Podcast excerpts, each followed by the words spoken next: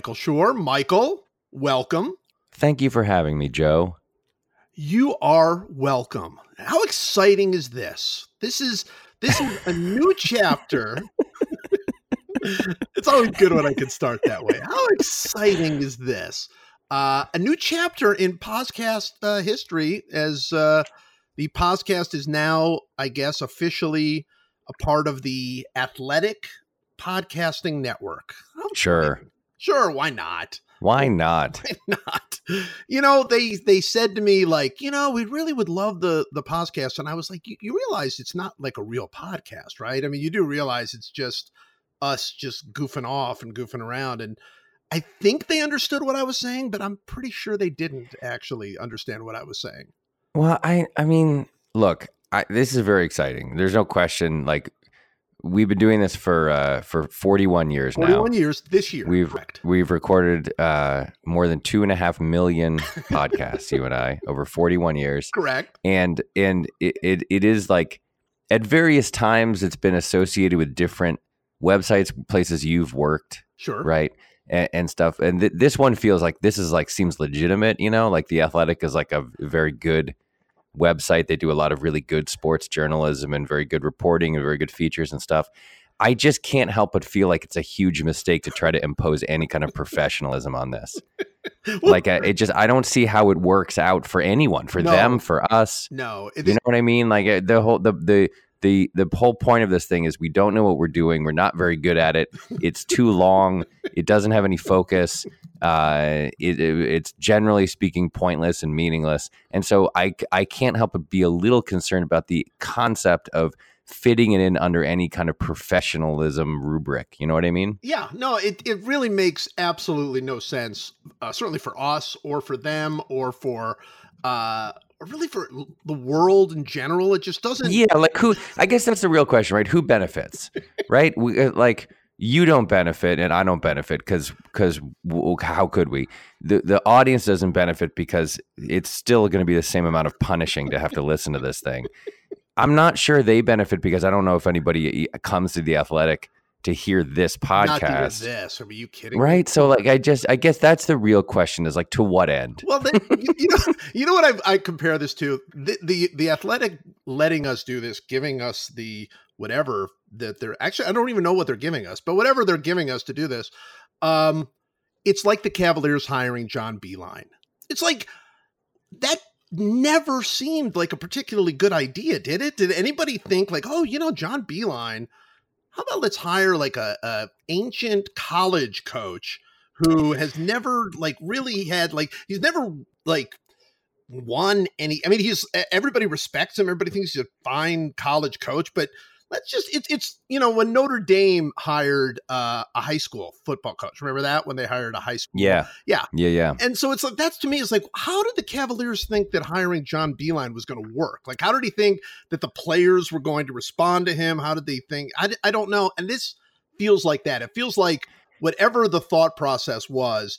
At no point did somebody say, "Why are we doing this? Like this doesn't sound right smart." well it's it's a good analogy because like like the john beilein hiring it's like if you just hear it you're like all right well you know that's fine. Like it, it seems seems right. Like he's he's technically is a coach and he's a coach for a major program Right, at michigan and, right? and like in, in the run up to um to hiring him they had you know he made the fi- he made the ncaa finals Sure. once. I think he made the final four a couple times. Right.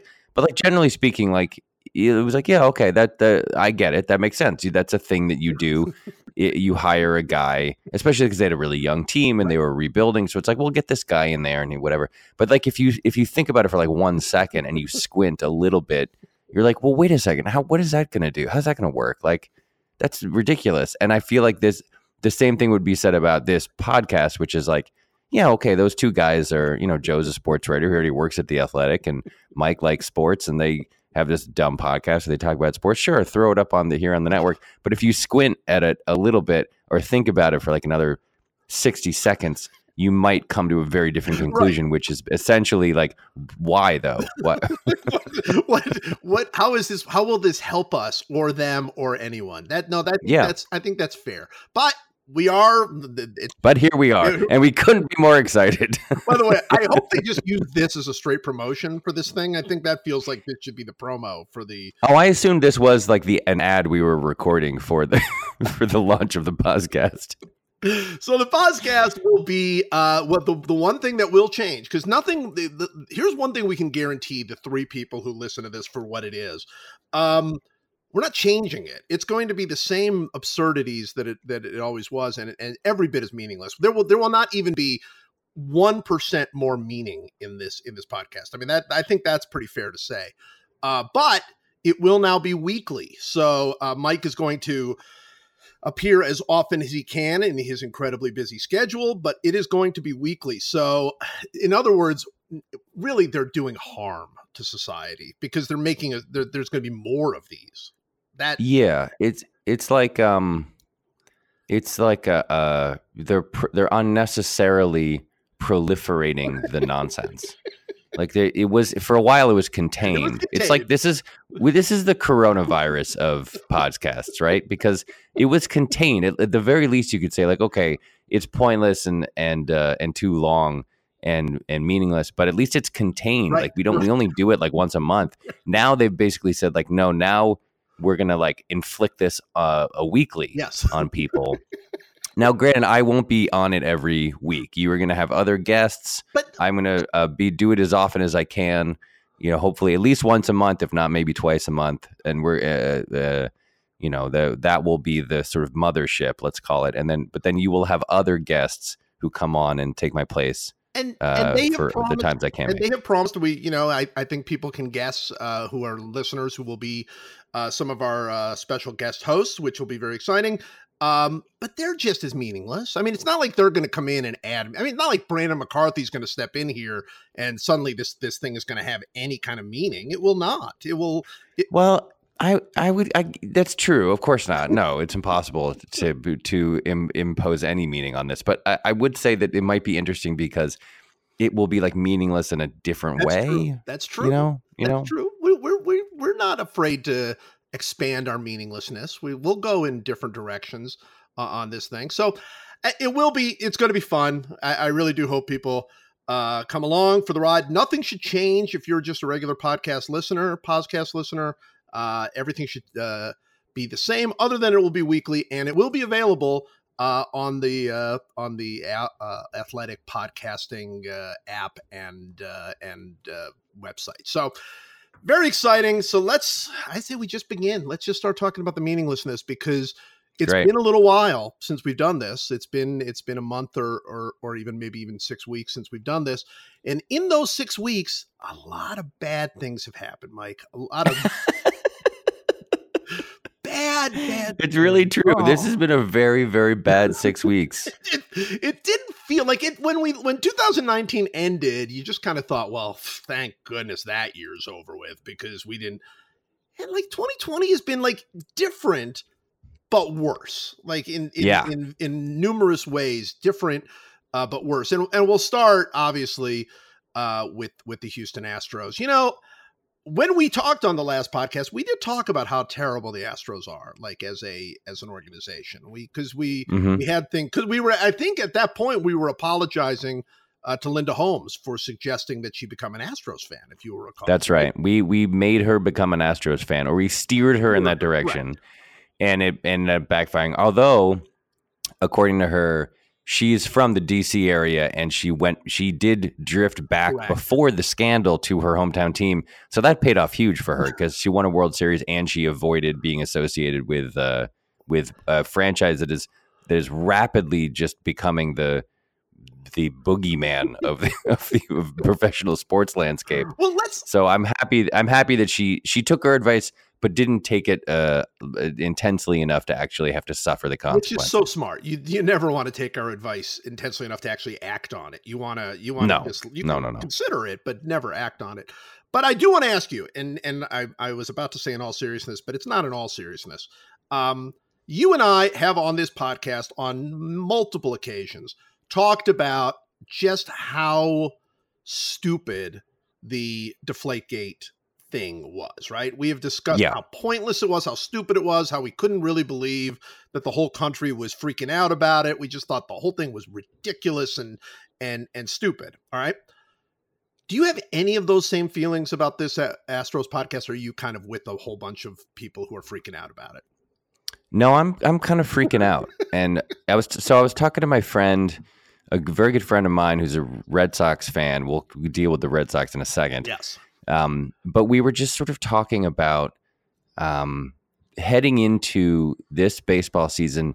Neither he nor I could remember feeling this particular feeling, Mhm. which is like malaise, Yeah. basically. It's just a sort of dampened enthusiasm for baseball in general. And that is a cumulative effect of a bunch of stuff that's happened with the Red Sox, which we'll get to later, but also this Astros thing. The, the worst part of it to me is it just like it just made everything seem like sad and kind of damp Mm-hmm. and and unexciting. And that I mean that's that to me. Look, you know the details of the scandal are well known.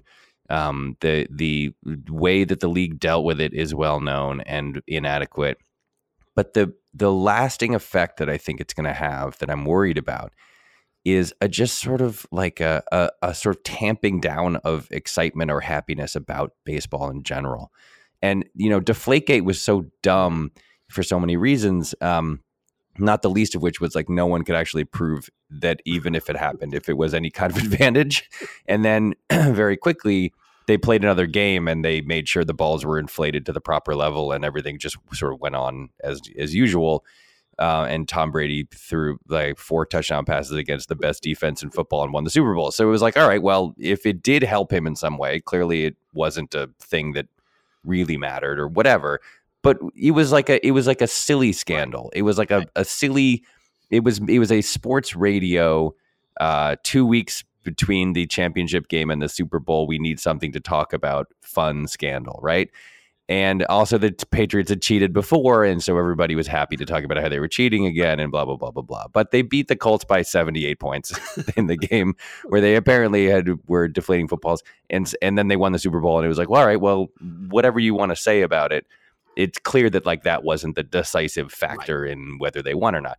This is different.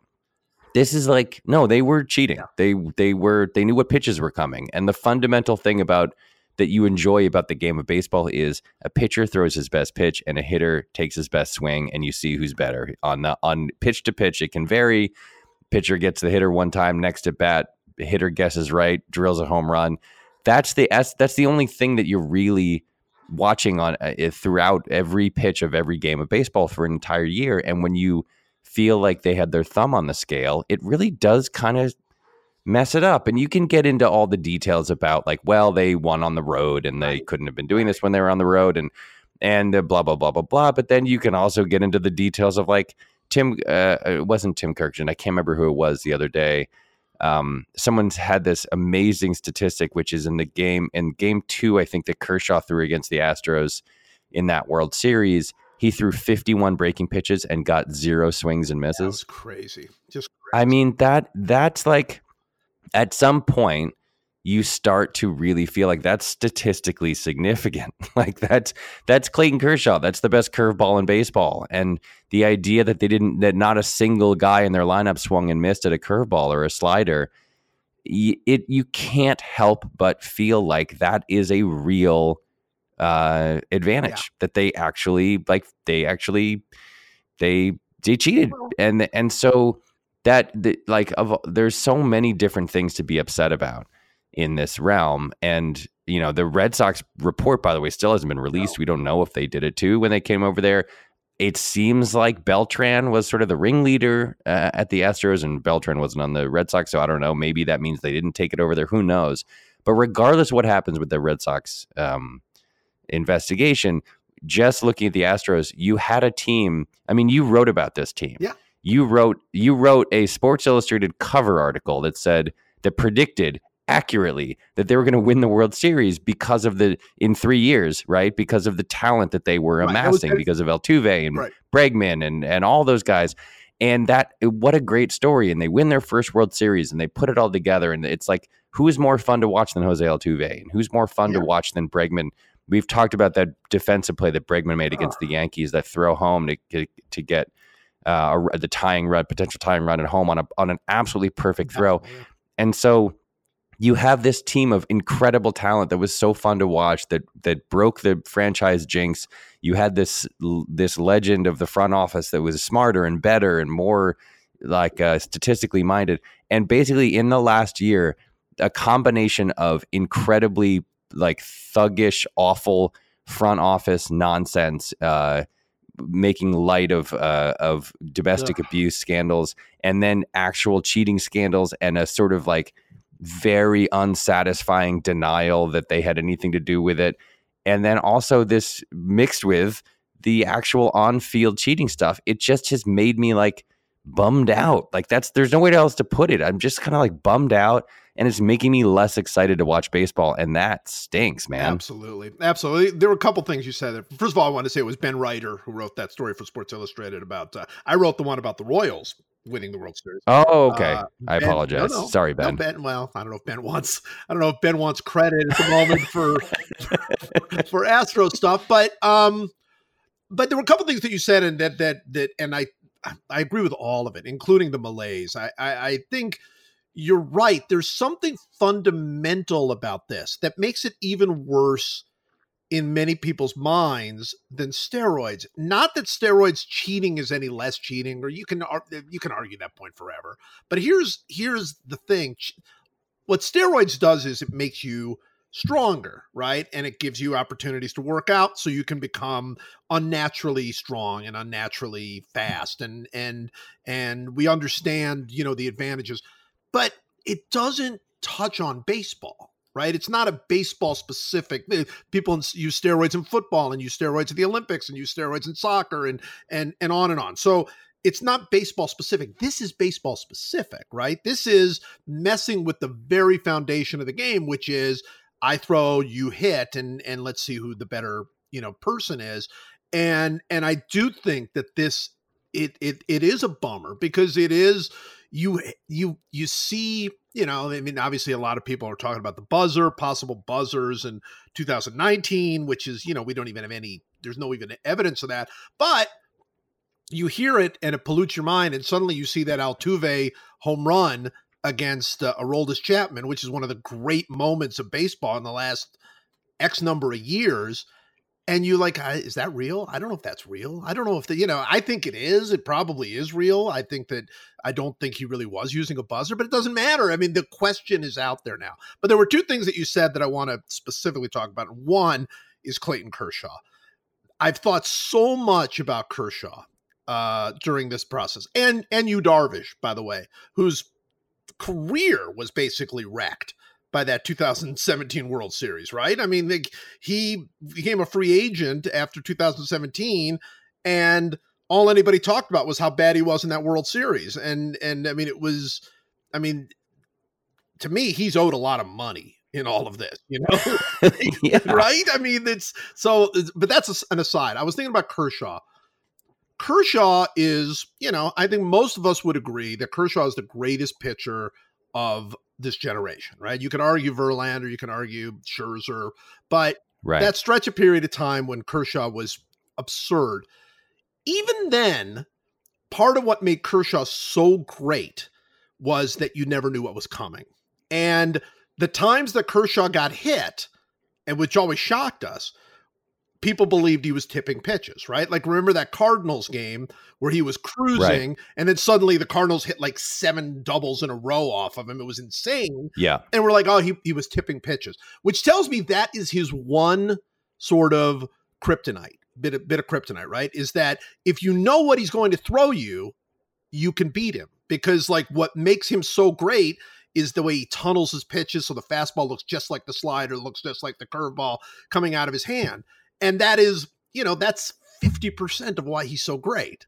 And you take that fifty percent away, it's it's a it's a fundamentally different kind of cheating than I think anything uh, else, especially if you're doing it like as a team with with with all sorts of you know equipment and and signals. I mean, it's just gross. And and the fact that it had an effect on a guy that we both love and Clayton Kershaw, just ugh, just awful. Just that's that's part of the malaise for me is like just it just stinks. It stinks. I was just going to say this is what's so insidious about a cheating scandal is that it ends up it it like takes the purity out of any kind Right. of joy or feeling that you had in favor of the team that won and it enhances all of the sadness and uh and angst you have about the team that lost and it gives every other team that lost to that team a feeling of we should have won which probably who knows right it's impossible know. to know whether they should have won, but like they can legitimately feel that way. The Yankees get a the Yankees get to feel that Yeah. way. Like that, Yeah. you know what I mean? And so it just it means that like you play these endless seasons in baseball. You play 6 months of baseball day in and day out, 162 games and you play 3 playoff series and you get to the end and one team hoists the trophy and then this happens and you go, "Well, now we don't know whether any of it was real." And and it's like the the one thing that you want at the end of the year is the feeling of like, look, maybe the best team didn't win, but a team Right, won, right. and that's and now it's over, and we move on. And then it just you just end up relitigating entire seasons, and and that that's like, I mean, right now the whole world, uh, except for uh, except for some fans of a specific team, is happy that the Chiefs won the Super Right. Bowl because Patrick Mahomes is a great story, and the team hadn't won in 50 years, and and Andy Reid is a lovable walrus man, and everyone's happy, right? Right. It's like, well, that's a good story. If you found out right now today that the Chiefs cheated, it would just be like. Yeah, would. you just like you just kind of your shoulders slump and your and the kind of like belief that you hold in uh, in in the fairness of competition just kind of flies out the window and it that's the thing about that that is such a bummer and let, for a second let's put let's put the actual let's put the on-field stuff aside for a second and talk about Rob Manfred Yes. Well, that's And what I was then going the That's that they exactly what I was going to say. yeah, because there's there's this whole other malaise that's kicked in for me.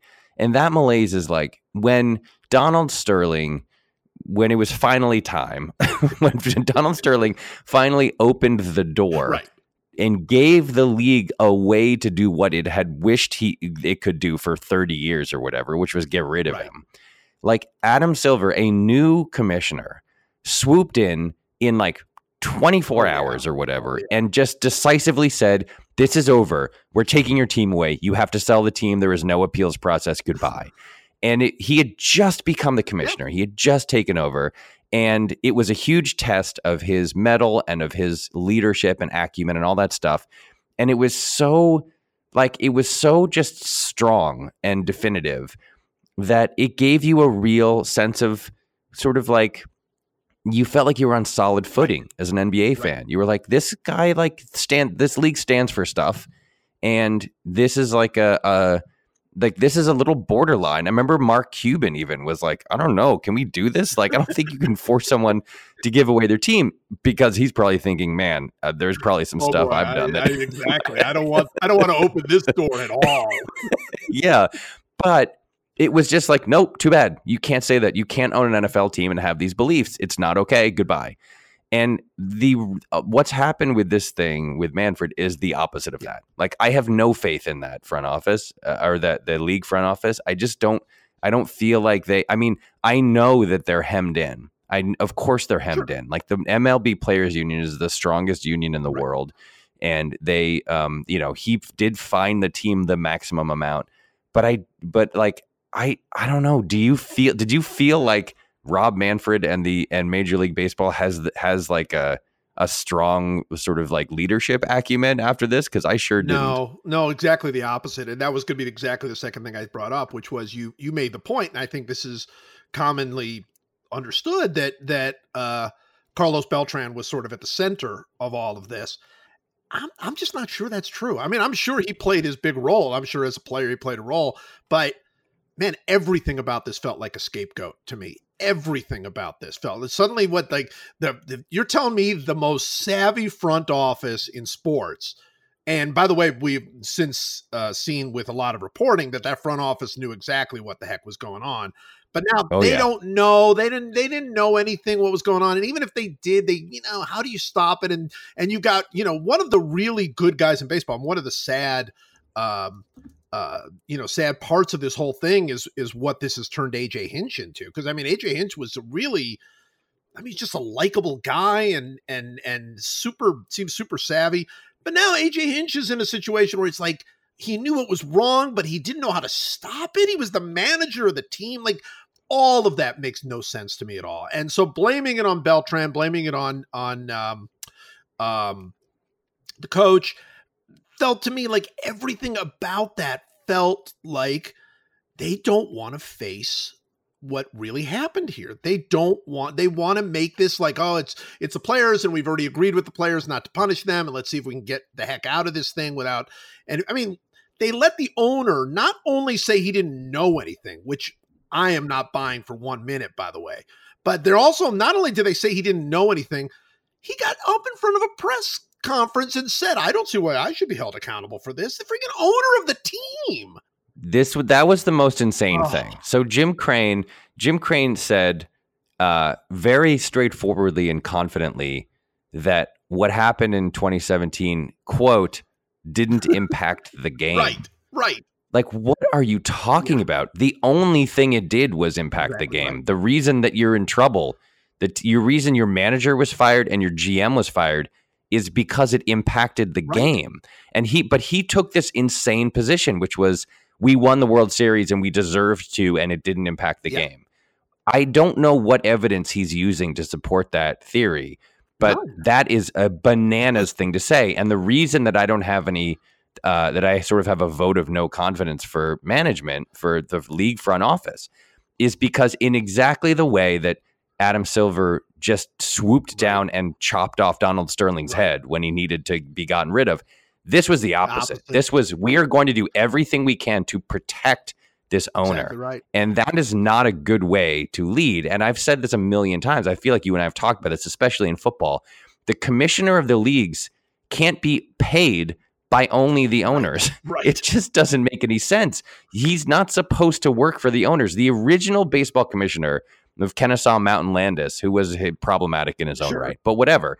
He, the whole point was there had been this massive scandal, and they brought him in to fix it. And he like banned all the players and banned they like did all this stuff. And like now you have these these in you know multi multi multi billion dollar a year sports leagues, and the commissioners of the leagues who were supposed to be impartial work for only one Right. side. They work for the owners. They're paid by the owners. They work for the owners. Roger Goodell's best friends with all the owners, and he travels around on Jerry Jones's private jet and blah blah blah blah blah. That is not a good way to instill confidence in a fan base that you're being impartial and that you're actually ruling impartially on these issues. And by the way, a report came out a couple days ago that when Crane bought the team 10 years ago, there was this whole investigation into racism and sexism and mm-hmm. discrimination in one of his companies and it took a really long time to vet him. And then they just kind of went like don't worry it's everything's fine and they let him buy the team. And like you just you can't help but feel like the main thing that Manfred was trying to do here was protect Jim Exactly Crane at all costs. And I can't, you know, the report came out that AJ Hinch, like quietly, like the smash the monitor that they that they were watching the pitches on twice. He did this twice, and that clear like everyone who believes he's like a good dude. And that you know, I, look, you're the manager of the team. If this is going on, you gotta, you might have to just say like, guys, this stops or I quit Right, or whatever. right. Maybe he should have, he could have taken a slightly more intense ethical position but it sure doesn't seem like he's more of a problem than Jim Crane. And for Crane to get up there and say this didn't impact the game with zero evidence that it didn't impact the game is crazy. And and I that's really the essence of what this is all about. Is it felt like he the, it felt like Manfred swooped in. Levied a big fine of five million dollars. I mean, Crane's worth billions and billions and oh, billions. Five million dollars is a, he made five million dollars today Right. already right. and and so like I, I it that's the thing that makes me that that really bums me out is it it felt like the pun the, the sort of result of the investigation was like you said we're scapegoating these guys we're firing the manager and the GM we're we can't deal with the players because we don't want to tangle with the union and we're protecting the owner, and that just doesn't give me any kind of warm fuzzy feeling. No, it it tells you that you know, and and look, Kennesaw Mountain Landis for all of his problems, he saved baseball. I mean, you know, you, you think about how bad this scandal was, and baseball was in a very different place then. And they had a World Series thrown by the players. They literally threw the World Series. And he came in, and what if he does? He comes in and goes, All right, we're finding the White Sox five million dollars, you know, in in 1919 money, which is which is like twenty eight dollars. Twenty eight bucks, right? Twenty eight dollars bucks and a car. They're gonna they, they're getting fined those two things, and and we're gonna fire the manager and uh, you know whoever the general manager was. I don't even know if the team had one. And the players are fine. We're not doing anything to the players. I mean, it it it, it would be a joke. I mean, it would be an absolute joke. And so I, I don't here here's you know what let's i want to get one more time to get back to aj hinch because uh, to me this is so important. Aj hinch has this great has this reputation of being a great guy and it's certainly something that i felt when i would would spend any time with him at all. I don't know if that's true. Maybe maybe it's all fake. Maybe it's all phony. I, I don't know. But he has this reputation as a great guy he has a reputation of a guy that has like a, a, a pretty you know decent um, you know, center, you know, that that he he knows what's right and wrong. We know from reports that he knew this was wrong. We know from reports. I mean, that nobody disputes the fact that he knew this was wrong. The only thing that we feel from the reports are that he felt his only way to make his point was to smash the monitor two times. As manager right. of the team, he did not feel like he had the power to do anything more than smash the monitor. And people have said, well, that's because, oh my God, Carlos Beltran had like this, what, Swami like effect apparently on all the players. The players so idolized and loved Carlos Beltran that that they would not be dissuaded by the manager. The manager would have no power. Carlos Beltran just got there. He just got there. I, I, mean, I'm not saying that he didn't have some sort of like, look, he's a veteran, he's a good guy, and and and and I'm sure people respected him you cannot convince me that he felt like Carlos Beltran was so untouchable that he couldn't do anything. This came from above. There's no possible way that I can put it together in my mind that this came from anywhere but the front office. And I think it went to the top of the front office. I there's there's certainly um, evidence to suggest that's true. And if it did go to the top of the front office, there's no way Jim Crane was completely unaware of it. The whole thing is to me faulty and if that's not true, if it if it really was the players and the front office really didn't know anything about it, and and Jim Crane really was innocent and completely out of of, of touch and out of the loop, and the and the base and MLB is right about all of these things, man, they've done a really poor job of proving it. You know, I mean, this investigation, yeah, so shoddy and so ridiculous, and I think that is the biggest contributor to this malaise. The malaise is yes, this thing sucked, but the malaise to me comes from baseball's not doing anything to stop it from happening again. They're not doing anything to to sort of you know gauge what uh you know how bad this really is for the game you know, they gave their biggest fine. The fine is meaningless. The fine, look, Facebook just got fined whatever five billion dollars, and they laughed. I mean, you're you're telling me you're to a billionaire for five million bucks? It's nothing. It's it's fining you and me like you know four bucks. So I mean, it's nothing. Uh, the players are untouched, and the the the manager and general manager were fired, but both of them were somewhat cleared in the report. I mean, the baseball's done nothing and and that's yeah heartbreaking. It really is. At the very least, like you know, I I think in an ideal world, there there's like a, a much harsher, much much much much much harsher penalty f- uh, for the right. owner. That's I think that's uh, and. We, because that it's just uh, if we if you don't if if you just indemnify the people at the very top of the food chain for everything that happens and let them claim that they didn't know what was going on or whatever. It just it's just sends such a bad yeah. message. It, it, you know, other than other than imposing a harsher penalty, I wish that Manfred had said, um, we, uh, you know, we're limited in the scope because of collective bargaining and because of all this other stuff of, of what we can do.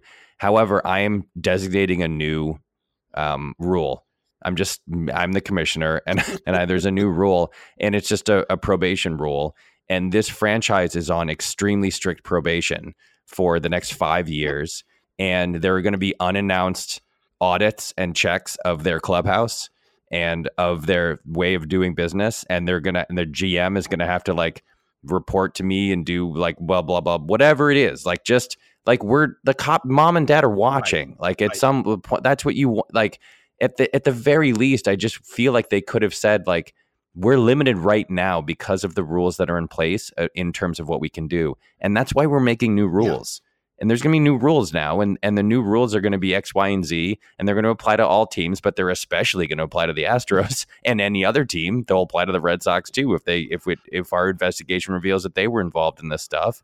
And uh, and that at least that would give you some a feeling like some action had really been taken. This feels like a band aid. Well, that's you know? right, and and and that would also be a direct shot at at Jim Crane, which I think is to me the biggest missed piece. I know people will say not punishing the players is the biggest missed piece, and and it's there. There's no question about it. We all know, you know, the collective bargaining, and also they gave them immunity for for for answering the questions and all those things. But Jim Crane is skated as far as baseball goes. They have they have gone out of their way, exactly as you said, to make sure that nothing comes back to him, that he can stand in with a straight face in front of people and tell people this had no impact on the game. I'm sorry, you have failed your job as a commissioner if that's what yeah he threw he threw it in your, in face, your face, man like if, right. wouldn't you be upset well, like have some pride rob manfred he threw it in your face he got up in a press conference and it was like, "We didn't do anything yeah. wrong. It was fine. Everything's fine. We won the World Series. They're, we're moving on." Like that's that's amazing. Like that that's an affront to your leadership, and it, it it just bums me it's out. Bummed. And now we'll talk about the other thing. Yes, because there out. is another thing that is bumming you out. Probably more, just because it's a little more personal. Um, you and I actually were going to do this as a draft, and we did not. And now I regret we didn't do this as a draft. But um, I think either the last time or the time before, we were going to draft players who uh, should stay with their franchises for their entire careers, right? We were gonna like we were gonna create a rule that basically right. you that you not only like and, and we don't want to cost any of the players money, but basically if players who are so perfect for their teams that that they have to stay with their team forever and the team always has to pay them like the most money in baseball like whatever it takes right. to make it work so we, we were going to put francisco lindor in cleveland forever like that's it just feels like francisco lindor should always be uh, you know, in Cleveland, that's it's such a great fit. It won't happen. He's not going to be there much longer. But just how perfect he is for that team, for that city, and how much they love him, and how lovable he is, and all of that. Uh, I think at the time we were going to put Jose Altuve on there. That's a whole new thing. but number and of course Mike Trout, which you know, hey, let's let's you know, I know the Angels take a lot of hits and they should for never building a team that wins around Mike Trout, but they're not letting Mike Trout go anywhere either, right? I mean, they're right. they're making sure, hey, we got we got the best player in baseball, we're going to keep him. So, all kudos to them. But number one on our list after Mike Trout was a guy. I don't know if you've heard of him. Uh, a uh, little guy named Mookie Betts. Mookie Betts. Yes, I have, have heard, heard, of him? him? He played for the Red Sox until recently was uh, salary dumped to the LA Dodgers. How depressing is it? First of all, I think across baseball, it's not that not that there's anything wrong with the Dodgers, but it is utterly depressing across baseball to me that a player who is so perfect, so synchronized with a team, um, the way Mookie Betts is, and Mookie Betts might have left anyway. I'm not, I'm not, you know, discussing that part of it. But somebody so perfectly suited, uh, somebody who was so joyous, somebody who was already maybe your favorite ever Red Sox, certainly right there in the top three of favorite ever Red Sox, gets salary dumped. It's depressing across baseball, but how does it feel for you as a Red Sox fan? Well, let's let's begin with the this sort of eagle eye view of the of the situation, which is to say, there were multiple reports that the team tr- made offers to him, right, right uh, to extend him, and that he turned them down. And it could be the case that he had just decided, like you said, to move right. on. Like he had decided after this year, he's going to get $30 million this year in his final arbitration year. And at the end of the year, he's going to test the free agent market, as is his right to sure. do so. Right. So then you say, okay, well, there's options for a team when you have a player like that. Um, one of them is to do what they did, which is try to get some value, any kind of value for him before he Sure. leaves. Another is to hold on to him and keep trying to make those Right. offers over the course of the year to see how it pans out. Maybe, you know, uh, maybe he has a change of heart, right? Maybe the team gets off to a hot start and he loves playing there and blah blah blah blah Right. blah. Maybe he maybe he doesn't perform as well and he starts thinking like, oh boy, maybe you know he gets hurt and misses a month, and then you say, well, you know, you're not going to hit the free agent market at the top of your at the at your peak level, and last year was a slightly down year for him compared to the year before, and and you know maybe you're not going to get 42 million a year or Right. whatever you think you're going to get. Maybe you're only going to get 38, and why don't we give you 40 and you stay here for eight So years? let me throw one more out. Uh, let me throw one more out there. Maybe you realize Sure. you're the Boston Red Sox and you make a billion dollars and you just outbid everybody for them. I mean, That's another option. The, the other option would be to say, whatever you get from any other team, we're giving you a dollar more. So just let's figure this out, Right. right? So, um, eh, but uh, but again, also we don't know. Maybe he just doesn't like Maybe. Boston. Eh, You know, maybe maybe he's just like, you know what? I, he's not from there. Uh, he's from Tennessee, I think, or something like right, that, yeah. and Nashville, right? And so it, it- maybe he's just like, I like warm weather. I hate Bo- Boston in April is miserable, and I want to go to, uh, I want to play in Atlanta, or I want to play in in Dallas, or I want to play in LA, what, whatever. The but here's my point. I get it that this quote unquote smart thing to do is to get value for a player who's going to leave and leave you with nothing. However, I would also say once every, I don't know, hundred years, a player comes along who is so good and is so beloved by the city and so exemplifies everything that you want to be as an organization mhm. that it might benefit you, honestly, in terms of like your fan base, to just suck it up and let him walk and get another year out of him and and legitimately be able to look your fans in the eye and say, I know we didn't get any value for him. I know there's no prospects coming back in a trade. But we just couldn't trade him because we loved him so Yeah. much and because he's what we wanted. And we made the best possible effort.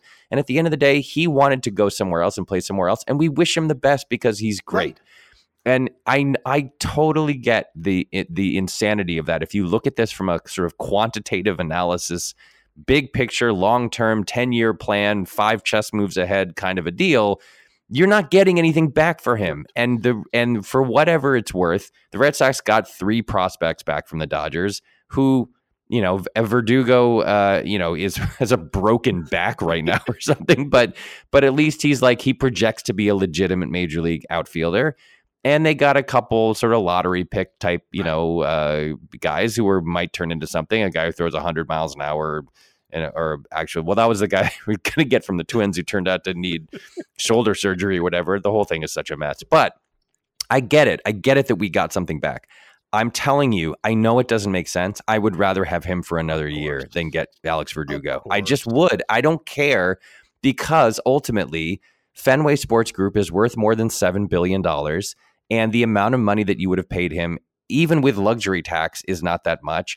And it's your own damn fault that you signed Nathan Eovaldi Right. to a four year deal after the World Series when his uh, arm is constantly falling apart. And it's your own damn fault that you signed Chris Sale to an extension when he's a guy who he's six eight and weighs 104 pounds. And you signed him to like this end to this five year deal for 140 million dollars or whatever it is. So don't don't like the phrase is don't throw good money after bad. But this is there are there's an exception to that. If you have all the money, go ahead and throw good money after bad because at least you then have the good money. at least you have the thing that you bought with the good money. And I and I I like pay ship Nathan Eovaldi off and pay 85% of his salary and save in the save something in the margins and ship ship price off if you want to and pay 70% of his salary. Do like I I I know I'm sure they tried a bunch of this stuff. I'm sure that they I'm sure they didn't do make come to this conclusion lightly. But but at the end of the day, like this is eh, the result of everything that's happened is every Red Sox fan I know is miserable. And so regardless of what the reasoning was or what he wanted to do or anything else, everybody's miserable. And so now you have the situation where you're heading into a new season. You had a down year last year. There were only like six games over 500 last year, eight games or whatever it was. And there, we're two years away from the best season in history and the best player in the probably they've had since Ted Williams is now gone. and there's there's they're not the Yankees are better than they were last year and the Red Sox are worse and there's literally nothing to look forward to. And it's a it's like that is the worst worse than the feeling of retroactively questioning the result on the field of a baseball season is heading into a baseball season with nothing to look forward to and that's where we are right well you, you've hit to me the most important point and and it's a point that i see missed a lot look nobody i don't think anybody who who is like a devoted follower of the game would would say that the what the red sox look the red sox have been you know they've spent more money than just about anybody to try to win. It's not like nobody's saying. Well, I mean, I'm not saying nobody. I know people are saying it, but nobody should be saying the Red Sox are are cheap or that the Red Sox have like not uh you know not gone all in to win because they have and and they've consistently gone all in to win and they you know that's that goes back to even the years when when they wouldn't win i mean they they they've never the, the lack of ambition has never been a problem for the Boston Red Sox. Here to me was the big thing, and you you just hit on it in the last part. Trading uh, Mookie Betts right now for, let's be honest, pretty sketchy draft pick. I mean, pretty sketchy prospects, right? Verdugo uh, has a little bit of an off-field issue, and he's hurt. Those pitchers, like you said, they're just Maybe they'll be fine, but you don't know. They were going to get draft picks. I mean, it wasn't like it they were going to get nothing. But but let's say that you did maximize uh, what you're getting out of him. So what? Because to me, you threw away 2020. You just threw it away. Not only did you throw yeah. it away as a competitive thing, which is which is bad enough. I mean, I'm sorry. This is part of the deal of being the owner and the and the general manager of the Boston Red Sox is you have to compete every year. Like that's that's the deal. That's how you get to be the Boston Red Sox, right? It's not it's not like you can take a couple of years off. Not you can't do what the Astros did, where you can take a couple of years off and, and be the worst team in baseball so you can be good later. I mean, you're the Boston Red Sox. You have the most money, you have the biggest tradition, you have, you know, you're you have the the biggest rival in the Yankees, and you have to be there every year. So that's one.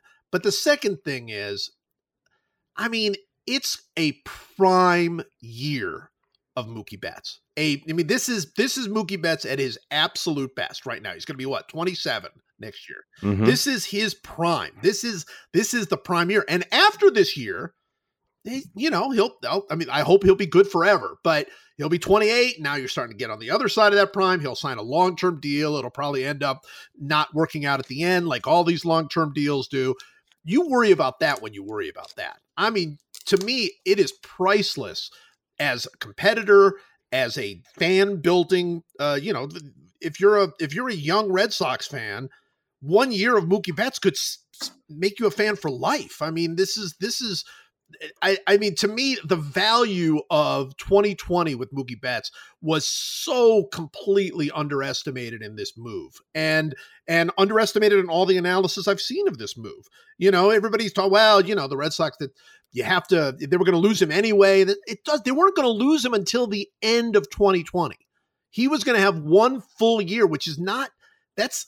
I mean, how many years is he going to play? I mean, that's one fifteenth of his career and and they just they they gave that away out of some sort of like long-term plan that probably won't work anyway.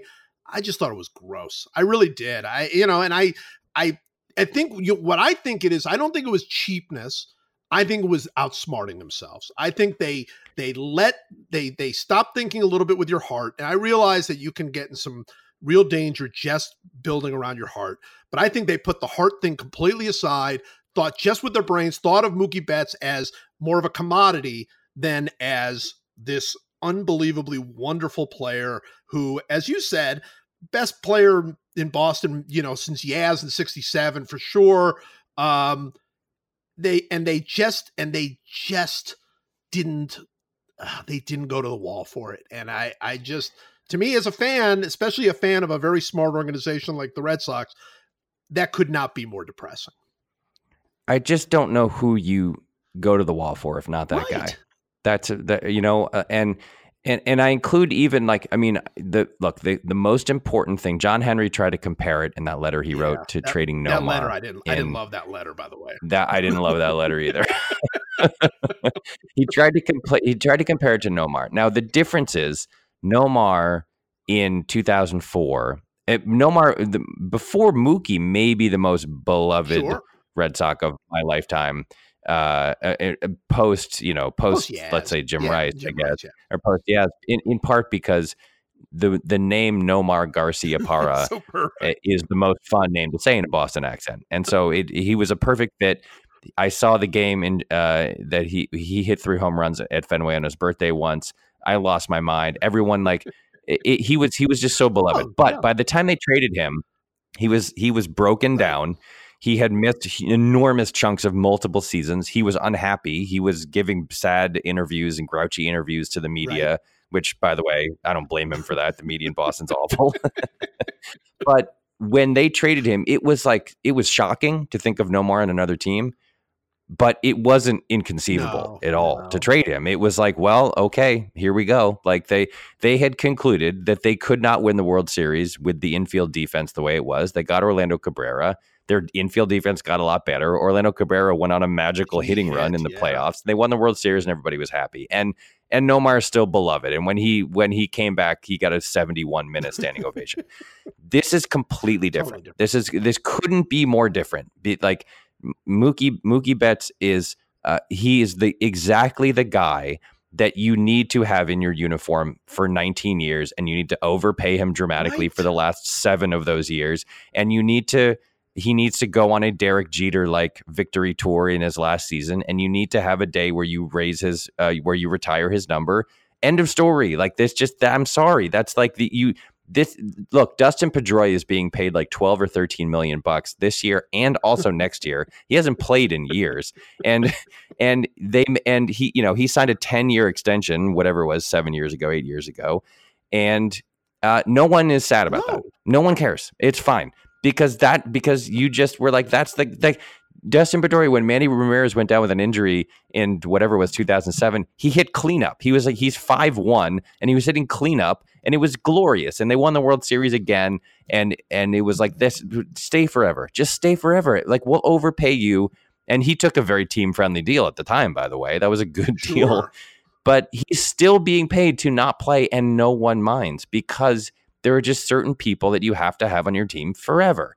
Like Aaron Judge is never going to play for another team. He's going to play for the Yankees forever and he's enormous and he lumbers around right field and he crashes into walls and he's going to miss enormous chunks of time with injuries and Yankees fans will not care because the Yankees are a billion dollar franchise. They make a billion dollars a minute and so do the Red Sox and you the reason you the way you capitalize on that money is you're smart and you try to draft well and you try to like make good trades and you try to pay guys in you try to get good you know free agents and fill in different pieces on your 25 man roster and then also you take some of those billions of dollars of revenue and you lock up guys forever and you retire their numbers and they become part of Luis Tiant sells sausages on Lansdowne Street. And it's like yes that's what that's what Mookie Betts should be doing when he's 75 he should be selling sausages on Lansdowne Street and taking pictures with fans. And now that whole it's all been ruined. It's all gone. It's a complete disaster for the franchise. They've lost they've taken people who 2 years ago could not have been more excited about the team and an entire new generation of fans was was coming into the fold and it's all been frittered away and I don't think there's any good excuse for how uh, for for the, for making this move even if you want to get super like unemotional and quantitative about it and want to talk about like maximizing value on your return of investment Yeah. and blah blah blah blah blah that stuff falls completely short of a very basic role that you have as the owner of a team like the Red Sox which is make your fans happy and keep your team exciting and lovable and and I, I just I can't find any enthusiasm to watch the team this year. well, and that's and that's exactly right. There's one other point I want to make, and and and this is a point that I've made numerous times in in in stories. I know we've talked about it some on this podcast. In 2018, when Mookie Betts had maybe the greatest Red Sox season of your lifetime, I would you say? Maybe Oh, without question. I would Without say, question. You know, Yeah, yeah. because I think you have to go back to Yaz, and that Yaz is a little before you. So, uh, and really before me, I was born in in '67. But, um, but 2018, Mookie Betts made ten million dollars. It's a ton of money. I'm, I'm not, I'm not downplaying ten million. I, I would, if anybody wants to offer me ten million dollars, I'm I'm up. So uh, that that's that's it's a lot of money. Uh, it's it's a tremendous amount of money.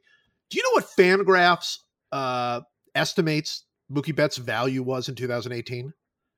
I mean, that was his 10 war season, right? That was his 10 war season. So I'd I'd guess 45 million. 83 million dollars. 83 million. And that does not even include the fact that they went to the World Series and won it, right? And that Mookie was a huge part of that. That's just And that he hit a home run in game Right, 5. Like right, I mean, right. yeah. No, yeah. that is pure value just based on wins above replacement, 83 million. Now you could argue with that. You can say, nah, that's just that's impossible. That's wrong. He probably wasn't worth any more than 60 million. But the point is spend the money and keep Mookie Betts for one more year. What what is I mean, go you know, I just keep saying that again, go to the wall. How do you not go to the wall for that guy? And and honestly, to me the the explanations have been they're, not worse because uh, they're they're perfectly logical and they make sense, but I think they're they have only made this more depressing because it is basically said to the fans, look, I know we're the Boston Red Sox. I know we're worth billions and billions of dollars. I know that as owner, uh, John Henry has been one of the most uh, aggressive and and uh, and and smart and and you know feisty owners in the game and and we know that Yeah. he's he's had a little bit of success i don't know if you've heard about this with with another team uh in the world so um so you you you could say all of those things and and they'd all be true but when you're as a when you're describing why you traded uh a superhero like Mookie Betts and you were basically saying, well, we probably were going to lose him and we want to maximize and you know, we, we we didn't want to lose him for nothing and it's like man, you've just lost me. You've just you've Yeah. just lost me. As a fan, I don't care. I don't care. I don't you know what? Here's here's one other point I want to make. I'm a Boston Red Sox fan. I do not care less about 2022. I don't care. Mm. I'll worry about that when I get there. I don't care. You figure that out later. Don't tell me that you're as a Boston Red Sox fan, you're worried about being competitive in 2022. So you're going to trade Mookie Betts now? That is not going to play in my mind, right? Yeah, I, I think your only move, and again, we're talking about we, look, just to back up for a second. There are there aren't two more intense sort of moneyball dudes in the world than you and me, right? right. Like we're we get we we are all in on the smart front office and the way that like front offices have made mistakes in the past and all that stuff. We're talking about a once in a Right, right. generation guy. right. We're not talking about you're not doing this with Andrew Benintendi No, right? no. You're not doing it with with you're maybe not even doing it with Xander Bogaerts. I mean, they locked him up already for in a very good deal. But you're you're you're doing this for like the guy who is every once in a while you find a guy who's the face of your franchise and when you find that guy, you just don't let him That's go. And and if you and if he He leaves, leaves. it is despite the Right. fact that you have made a market best attempt to keep him. So you for Mookie Betts, you you do not trade him. You keep him for this year. You keep negotiations open. You get to the a point where you say, look, the current uh, record for a contract is Mike Trout, who makes whatever it is. What's his? uh, What does he average? Is it forty? yeah, 40, 36, 37, something like that. You say, we're going to beat that record. We're going to offer you the Mike Trout deal, but we're going to pay you an additional 5 million bucks or whatever. You're going to be the highest paid player in baseball to stay here for 10 years. And if six years in, it's the worst deal ever, oh well. Yeah. like, oh well. Like that's that's too bad. That it didn't work out. But you don't just you don't trade that guy for value ever. You just you, and you certainly don't trade him to get under the luxury tax when Oh. the reason you're over the luxury tax is other terrible deals Well, that that's right. Oh, that's that's so right. Thirty, yeah, thirty-five point five eight for for Trout. Um, twelve. All right, and 36 for Gerrit Cole. Right. So so look, it would it would it, it unless you can show me proof that they offered him a 10-year deal for 370 million dollars. I don't I'm not happy about this. If they did offer that and he turned it down, then there's nothing you can do. But I don't think they offered it. I offer still that. keep him for the year. I just keep him for the year and then let him think about it for a year. You know, be be with the organization. Right. Try to beat the Yankees. By the way, we we need teams that are willing to try to beat the Yankees. Uh, obviously, Right. There is currently one team that could beat the Yankees, and it's the team Mookie Betts now plays for. Yeah, and that's all the way in the World Series. I don't want to wait for the World Series to, to somebody to take out the Yankees. I mean, this we can throw this into our Yankee minute. That that the most depressing thing for me about the offseason was not that they signed Gerrit Cole, as depressing as that was. Um, it was that one more team decided to basically cry uncle and yeah, and get, and get out Yeah. of the game. And I mean, their only team, the only team in the American League right now. I mean, look, and I like the A's a lot, and the Twins are are, are interesting or whatever. But let's be honest, the only team in the American League that at this point you think could beat the Yankees is the one team that I don't know if I'd be happy if they beat the Yankees. I mean, it's it's the Astros. So you know, Yeah. it's it, that just makes the whole American League just depressing beyond belief. And there's one other point I want to make on the other side of this. So the Dodgers get Mookie Betts. The Dodgers are absurd. All right, they're just an absolute absurdity. That lineup is is ridiculous. But you living in LA, you tell me, like, where does Mookie Betts fit into that sort of larger sports culture? You know, I mean, like the Dodgers were already so star driven, and now they just add like Mookie Betts in Boston is everything, right? Much the way that Mookie Betts in almost any city would be everything. But in LA, he'll he might be their best player, but is he everything? And a team that already has Kershaw, and a team that already has Bellinger, and a team that that you know, I I mean, I don't know, like what, like is he? How do you Look, how do you I think he'll be in LA? I think I think it depends, right? Because baseball out here is very muted. Like Dodgers, I mean, the Dodgers draw four million fans a year. It's not like they don't have fans. Like the you know, the, the Dodgers are very popular Sure. out here, but it's hard even in a year where they win 105 games or 106 games. It, it they don't they don't penetrate the culture of the town in, in the same way that say the Lakers Right. do. And now that LeBron is here, nobody's nobody's going to break out of the Dodgers. Like it's impossible.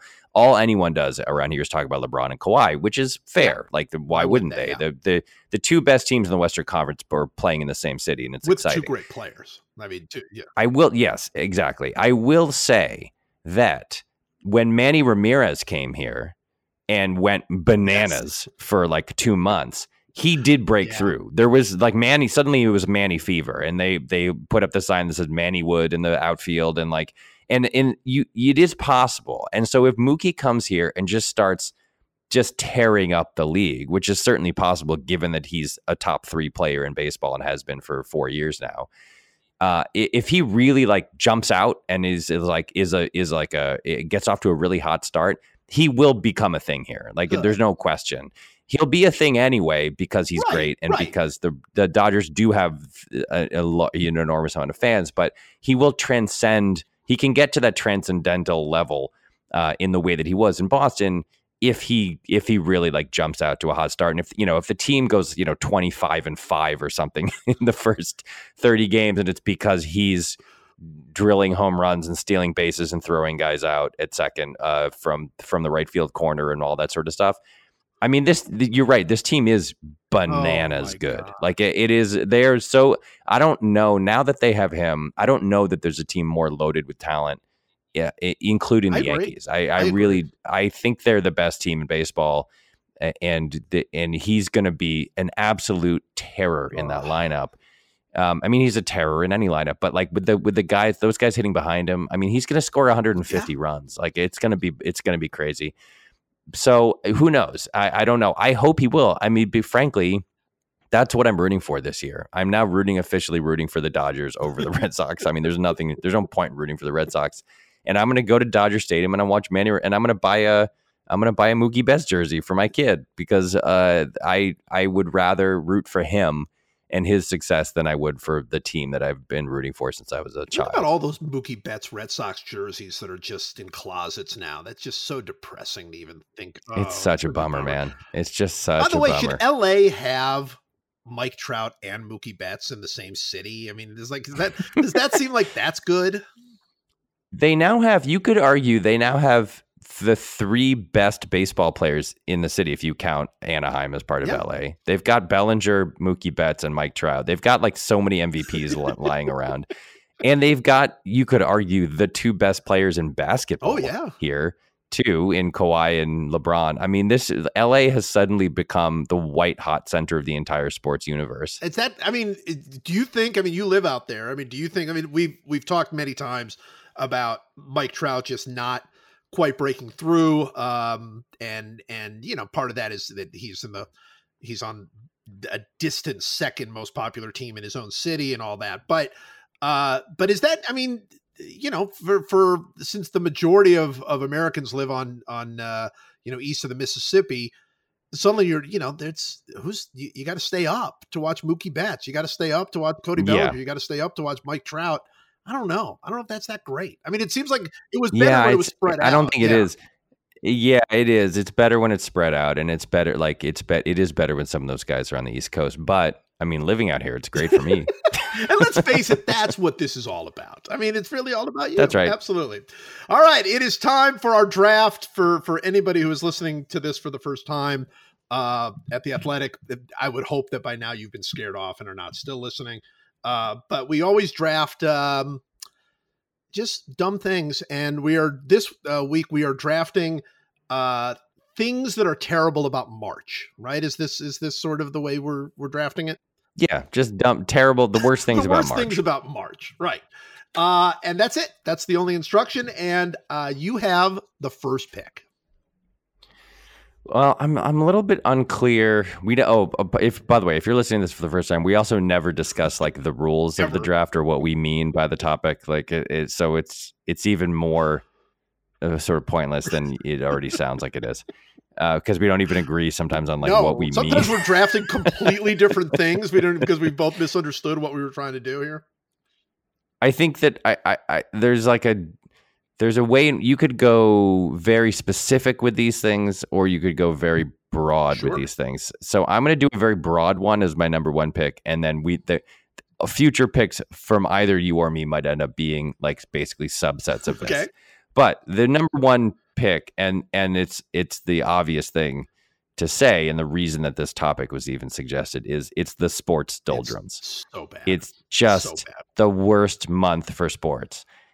So just to check in for a second, we're at like a month past the Super Right. Bowl, which itself is like the dying whimper of the football Correct. season because there's two weeks before it and then it's one game and then it's over. And it's barely even about football at a certain point, right? So we're a month out of the Super Bowl, and that's the be- at the beginning Right. of March. The NBA is basically like Oh, teams are just like jockeying for playoff Sort position of. a little yeah, bit. Not even. There's not really any drama Hockey, there. Um, the hockey, same thing. Baseball is like two weeks into an interminably long 57 week spring training. Uh, and the the thing that used to save sports in March was March Right. Madness. And does anyone really care outside of degenerate gamblers? does anyone care about March Madness? I can't imagine. I mean, it must be like it, it, it- it's fun to make your bracket and it's fun to whatever. But like, do you know anything about a college? I saw that Duke, who's like third in the country, lost to Wake Forest, who was like nine and eighteen. and I was like, all right, I, I did, it gives me no feeling at all. I'm completely numb to college basketball. So the number one worst thing about March as a month is that it's there's just nothing interesting happening in the world of Yeah. sports. you know we we once drafted uh months and and i believe since we drafted 10 we had to leave two on the board and i know we left february and i think we left another one but you know i think february is better than march the, the the one thing about february is for baseball like there's excitement because it's just starting right like so pitchers and catchers are not this year so much because it's all been about the astros but pitchers and catchers report and then players report and everybody's in the best shape of their lives and then and then like the first games happen and you're like wow baseball like look at the, there's actual baseball games by march that's gone right by march by march it's like oh god they're still playing games that don't count and and and they just and they're not only going to play games that don't count they're going to play games that don't count for a very long time for like i mean It is it is it is crazy Brutal. how long spring training is. And I'll, we'll say it again. The the point of spring training used to be that guys would like smoke cigarettes and eat a bunch of steak in the off season and show up to spring training like 30 pounds Right. overweight and they needed the spring training to get them back down to to their playing weight. That doesn't Nope. happen anymore. They do CrossFit four times a day the entire off season. Eh, why are we still doing seven week spring training? It's absurd. It's It's so crazy. absurd. Although it's fun when we go. It's fun to be at a spring training thing. But even if you go, you're not sticking around for the whole game. I mean, you know, by the by the fifth inning, they're putting in guys. You're like, oh, that guy's like a single A player. I'm not watching this anymore. So yeah, it's it's it's depressing. I agree. It's a sports thing. And March Madness, I know nothing. I know. You know what I know, I, and I only found this out. Apparently, North Carolina is terrible. Like like like Yes, legitimately terrible. And like I and I live in North Carolina. I was unaware of that. I, I, this thought occurred to me to put a fine point on this. Um, March is the Tuesday of months.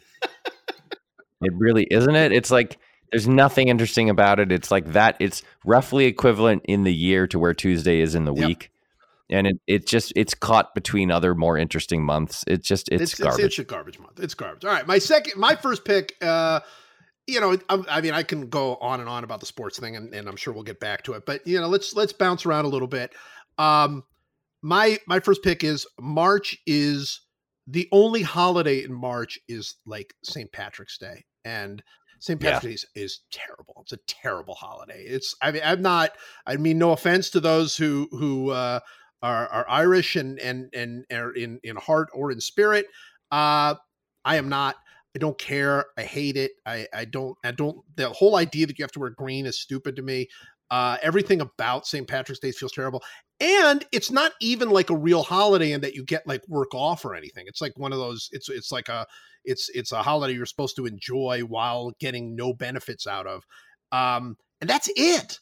That's it. There's there's literally nothing else to in, in the entire month. Like every month has like a President's Day or something that like, oh hey, we didn't get mail today. Like this is this is like a real holiday of some kind. And March has none of that. I'm sorry. I need a holiday of some kind to break things up. So M- my wife is Irish, and I hate St. Patrick's Day. It's it's so dumb. It's so dumb. It shouldn't exist. And by the way, there's one other famous day in March, and it's the day Julius Caesar was murdered. March. That's a good pick. It's a good pick. It's not. It was not my number one cho- uh, pick. I had it like third on Sure. the board, but uh, yeah, n- the holiday stinks. Um, here's the second. Uh, my second pick. Everyone is sick Oh all the God, time. so true. everyone is always sick and there's and it's it's two things i mean forget about coronavirus right right now everyone in the world is sick but in general in march there's a bunch of people who like have the flu or colds because it's still flu and cold season and then there's a bunch of other people who get allergies because it's be- the beginning of like the intense allergy season so it's like this perfect storm of just runny noses and coughing and and chills and and fatigue and awfulness. Everyone everywhere is sick throughout the month of March. And it it and then and when if you have kids like you and I do, you get to spring Oh. break and and everyone is sick. And your kids are sick and they're home and you can't really do anything and you try to take a trip somewhere, you drive to the Grand Canyon or something and they're just like sneezing and coughing in the car. It's it's the entire world gets sick on March 1st and is sick through March Oh, yeah. 31st. No, it's awful. It's absolutely awful. It's it's you know, and and I'll tell you what, it leads right into my second pick. And and and there's a there's a specific reason why to me March everybody gets sick. March pretends to be something that it's not. If you're in February or in January for sure, you know it's winter, it's cold, it's snow, it's it's the worst. March because you, you suddenly in the middle of there you throw daylight savings time in there you you march officially begins spring. March pretends to be like oh yeah things are getting better. No it's it's things are the days are getting a little longer it's but it's not getting better. It's not. That's the snow is still coming the bad weather is still coming the sickness is still coming. All of march is like a fraud. March is march is by far to me the most fraudulent of all the months. It just it it pretends to be like oh we're in like a lion and out like a lamb and no it's it's absolutely brutal and and and yeah the, every single person you know gets sick in march Yeah. Yeah. It is fraudulent. It should be it should be indicted for It fraud because it promises you something. It's like spring is starting. No, it's not. Growing up in New England, it would be like, and it's the first day of spring. No, No, it's it's not. not the first day of spring. I don't care No, what you say. It's not and the first day of not spring. even close. We're not even really close to spring because April is Yeah, a little bit yeah. fraudulent as well. April pretends. Like, Oh yeah, A- April, but April can you have a chance you in April. chance. You have no by chance. end of April, it's good. March, the whole month of March, no. So here's my third pick. Um, it's too Oh, yeah. long. It's too long. It's it's got 31 days in it. So you're suffering through these like endless days of fraudulent, terrible weather, and everybody's sick. And you get to like March 28th, and you're like, well, at least it's over soon. No, it's still got you still got another half a week. it just goes on forever. There's it, it, you can't like when I every year when it's March 31st, I have the same feeling. It's still March. How is it still March? It makes me furious. It's like the worst month, and it's too long. Yeah, I'm actually surprised. I'm surprised that March isn't 35 days long. Like that would be that. It's like a, it's a sh- it's a huge upset to me that they didn't somehow make March 35 days instead of it's, 31. it's absolutely, uh, it's absolutely terrible. It's absolutely terrible. And and no, it, I mean, because again, to give February like February, I've I've gained a new appreciation for February in that totally humble, just 28 days, just with all that's that's it. We'll start with the Super Bowl. It's just 28 days. Look, we're not asking a lot for you. We know it's tough. We know we're a tough month. We're gonna make it nice and short. Hey, it's National uh, Black History Month too. Okay, we'll give you, you know, it gives you an opportunity to learn a little something. It's nice. March has nothing. It March and and then Nope. it's like not even 30 days. Like if it was 30 days, you would you would respect it. But no, 31, we're going to the max on how terrible March is. Just awful. All right, with my uh third pick, I'm going to um are we a third or fourth pick? I guess third pick. This is three yeah, for you. I'm gonna I'm gonna uh, sort of latch on a little more on uh, on on the sports thing that we talked about a little bit earlier. Um, I'm I'm just gonna point directly to March Madness. All right, so here's here's my thing with March Madness. And you know this about me. I'm not a playoff person, right? I I I like regular season stuff. I get it. I understand. I mean, not that I don't love playoffs. I love them because they are. But if I my preference would be to to put more emphasis on the season and less emphasis on these sort of shootout one and done type of of of things. You know, baseball is talking about a whole new um postseason that I'm not a fan of at all because it just, you know, the season already feels so less meaningful than it used to and and this would basically add two more playoff teams to each league which to me it's like well what's the point of even having a regular season certainly having a 162 game regular season you know it's just it's you, you you might as well just cut it all off.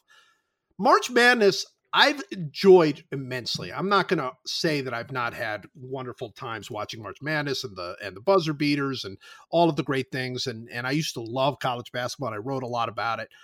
Um but March Madness itself goes against the very fundamentals of what I totally believe sports should be. I mean, it is truly a shoot, a complete crapshoot, right? It's just that they don't even pretend for it to be anything other than a complete crapshoot. They're just like, well, we're going to take a bunch of teams, seed them sort of off the top of our heads, and then just have them play each other one game, and and and whoever like ends up winning uh, is your national champion, right? Like this is, and and it is to me, it's like an incredibly cockamamie stupid uh, way to do it, but it has led to some wonderful moments. And so through the years, March Madness developed this beautiful romance about it because everybody remembers NC State like upsetting everybody and getting to the championship and winning it or or you know or Indiana doing you know all of that stuff or Jordan hitting the game-winning shot against Georgetown and and it is it is covered up that it is still an incredibly crappy system. And now that college basketball is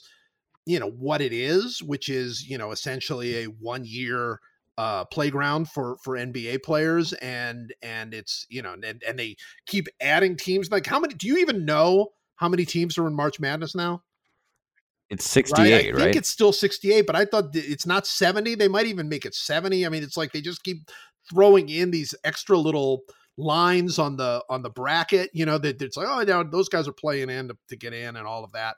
Um, it's brutal. It's it's I it's a bad system and and uh and I just I just because I don't care as much about college basketball, I'm not willing to overlook that anymore. So March Madness one of the worst things about March.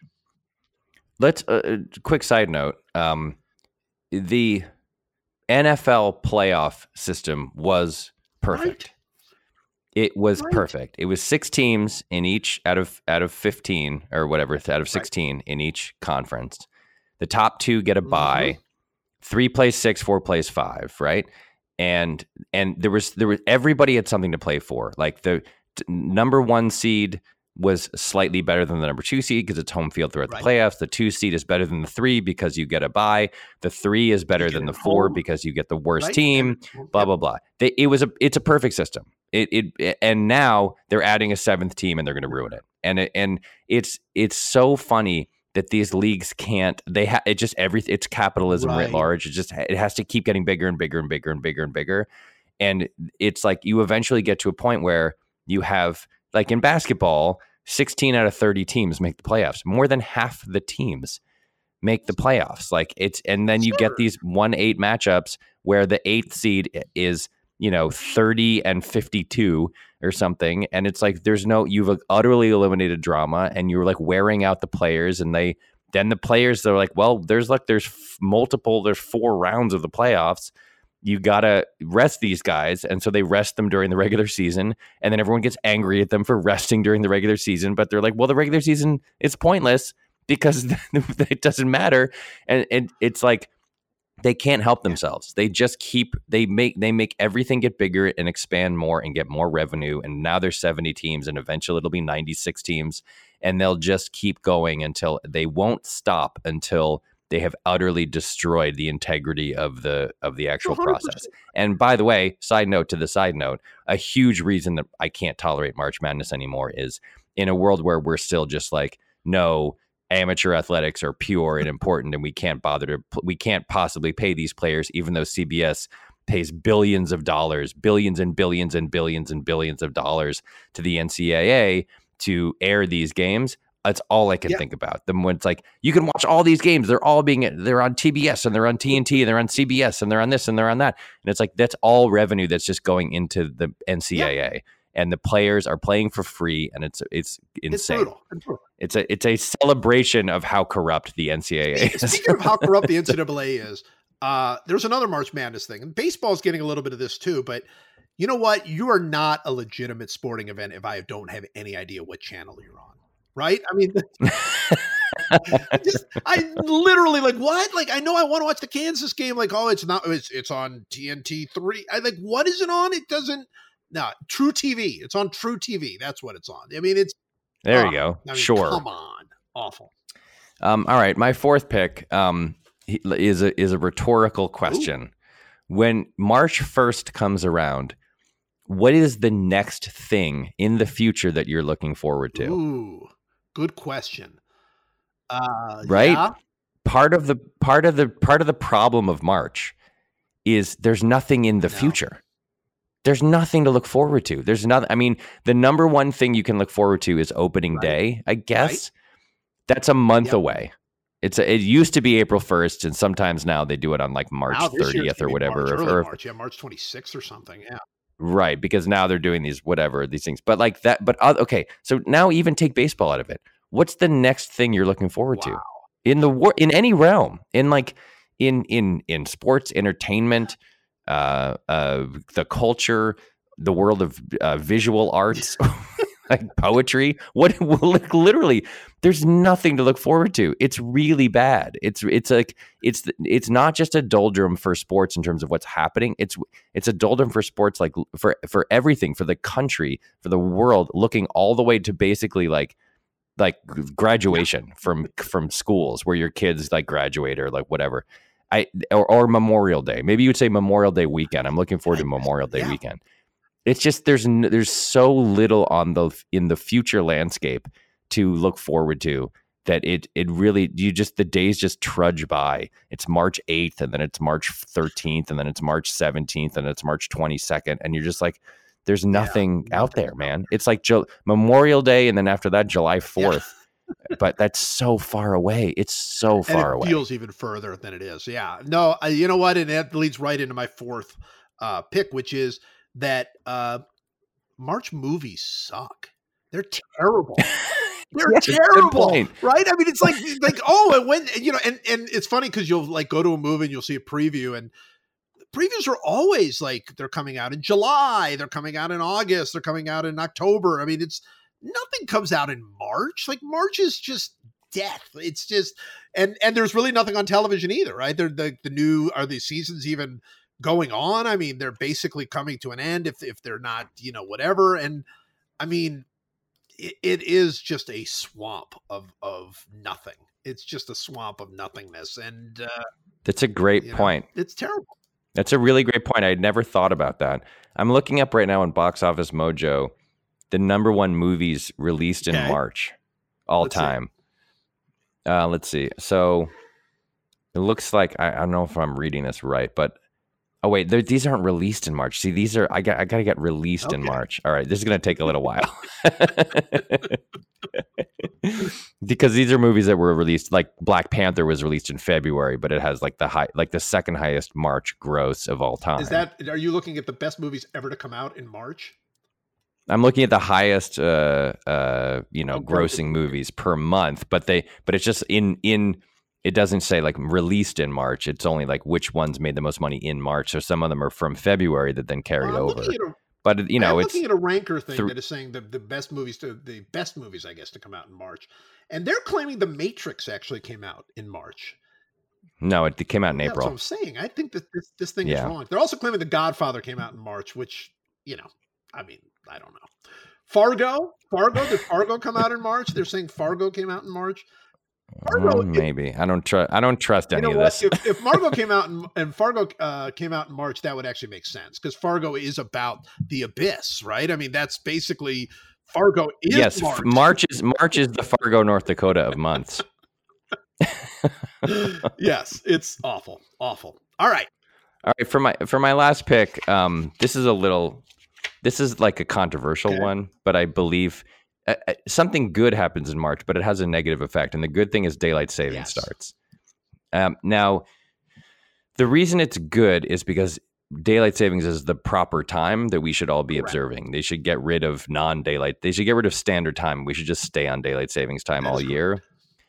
Uh, but when it does hit, it's very disorienting because suddenly it gets light really early, and it, and it's and it's like uh, it's very like your your whole anytime the, the shift happens, daylight savings time kicks in or goes away. It's always it always screws you up. And as a result, in the world of TV, everybody stopped watching TV in in March because daylight savings time really screws you up. Like it's late much uh, later is what I meant yeah. to say. It's late much later, and so no one like no one comes inside and sits down and watches TV. And so every all the ratings for all the TV shows go way down, and and and it's it ultimately again is better. We should be on daylight savings time year round, um, but the shift is just very. It's a real Right, bummer. It's just a real bummer, and you lose an hour of uh, uh, sleep. It's just awful. Everything's terrible. Well, that's right. By it. the time you realize, hey, this is better, it's out of you're out of March, right? I mean, you're already in you're already in April by by the time you're like, oh yeah, this is better. I forgot. But you're right. The, you, the your last point is very important. That hour that you lose that night, boy, does that feel like you were robbed. It just feels like somebody Yeah. broke into your house and robbed you because it's it's just gone. It's just you're like it's it's not eight o'clock. It's not nine o'clock. I'm sorry, but yeah, March doesn't care. March does not care. No, it's just one more little paper cut that March gives you is like it steals an hour of your sleep.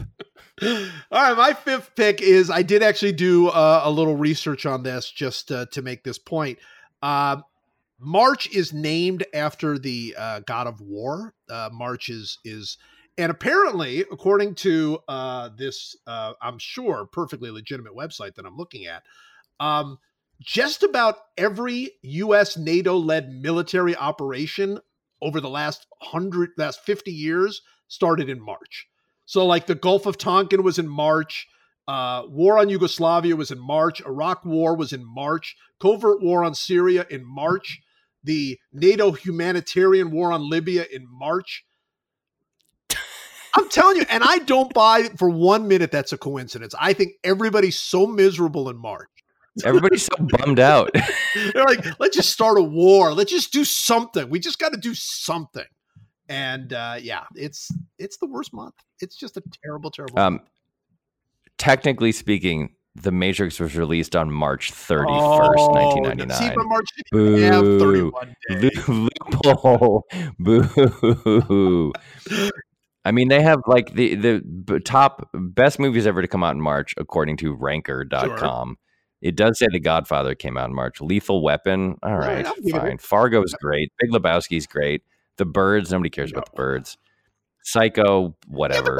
Pretty Woman is the eighth best movie ever to come Wait, out in Pretty March. Woman, I mean, in the- come on. come on it's a, it's a it's an absurd anti-feminist uh twisted fairy tale about a rich guy who saves a, a desperate prostitute from a life of prostitution 300 raising arizona i guess the coen brothers Coen love Brothers, You know what? And reason. that's perfect. That really actually is perfect. Don't you think the Coen Brothers should release all of their movies in March? Yeah it's it is it is perfect because they're really interested in the sort of cold unfeeling brutality of the And universe and they see a void. They're like, you know what? We just we might as well just own March. I mean, it might as well just be our month. So I respect that. I respect that. How about three of the nine movies being Coen Brother movies? You got to like that.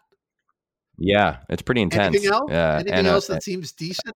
Uh, there's a bunch of and a bunch of hitchcock movies psycho and the Oh, yeah. birds and you know uh, what? whatever. Hitchcock was March too. That's I mean, actually, all of this is perfect. I am more convinced after this draft how bad March is. Yeah, we we we re-intensified the the truth of this statement that Mark what a depressing podcast. We just talked about how terrible baseball is and and and how terrible March is. That's You're welcome, the athletic. You couldn't have come on uh, board at a better time right now than, than, than. It's right, athletic, as we have lost the will to live. Thank you. All right, well, but here we go. A little. I'm going to bring. We'll bring a little bit of joy uh, with our one last meaningless thing to end this meaningless thing. It's one last meaningless thing to end this meaningless thing. We talk about sports and we draft things we know, how beaches are terrible places to go. No hot fruit for Michael, nor Diet Coke for Joe. The podcast, whoa. It's one last whoa. If you are just joining us uh, for the first time, we we end with one meaningless thought that literally has nothing to do with anything else that we've talked about. Um, and I- why did we do this again? What was the reason? You said during a during a previous podcast we were talking about something. I can't remember what, and you said, "Well, here's one more last meaningless thing to end this meaningless thing." And and I was like, "Well, now that has to be an official segment. that has to be the way we end." Song to go with it. I mean, I mean, come on. I mean, it's it's it's a thing. All right, one last meaningless thing. Then this meaningless thing. I will start. Um, I mentioned this on Twitter, but I but I want to mention this uh, here on the podcast to reach nobody else because there's nobody who doesn't follow me on Twitter that would be listening to this. Um, Cosmic Crisp apples. Somebody mentioned to me Cosmic Crisp apples. I guess they're a new brand, a new variety of apple that that has only been recently uh, recently put together. Um, and somebody said, you know, you ought to try the Cosmic Crisp apple. And I'm like, all right, you know, that's a it's a memorable name, so I will remember if I'm in in a in a grocery store and I can and I see one. Uh, and I did. My actually, my wife was in Whole Foods and she saw the Cosmic Crisp apples, and she uh, bought a bag of of Cosmic Crisp apples and brought them home. And I'm just telling you, they are enough to change your entire life. They are Really? so delicious. I can't even begin to describe how delicious Cosmic Crisp apples are.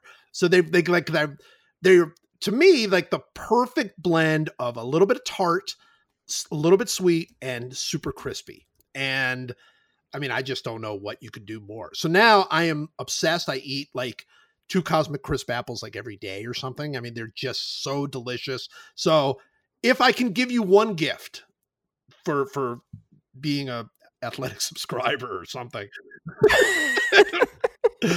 go out and get yourself a Cosmic Crisp apple. They're delicious. There's that's my one. All right. Like we ended on a high note, and I'm going to end on another high note for my one last meaningless thing, which is I'd like to, I'd like to give a little uh, ode to the to the humble index card, Oh, nice.